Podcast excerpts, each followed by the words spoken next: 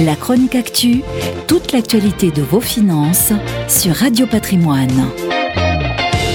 Est-ce un énième effet de la crise? Paris n'est plus la ville la plus attractive au monde. C'est en effet le résultat du classement établi par le réseau immobilier de luxe Barnes.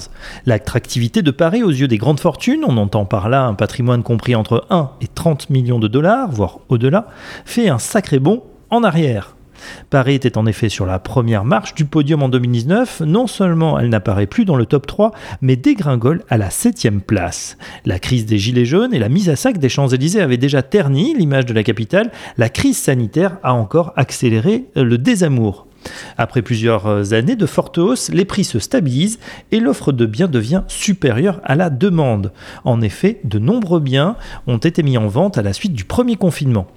Les désidératas des acquéreurs changent également, les demandes pour des maisons ou une pièce supplémentaire pouvant servir de bureau s'accélèrent.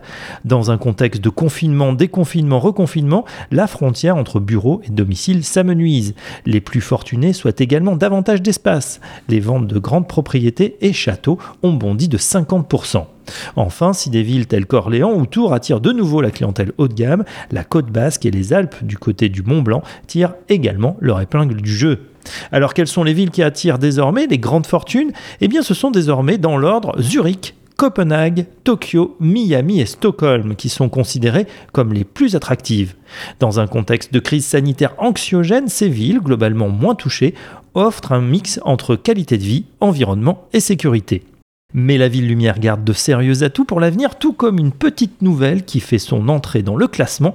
Il s'agit de la belle endormie de la côte atlantique, Bordeaux.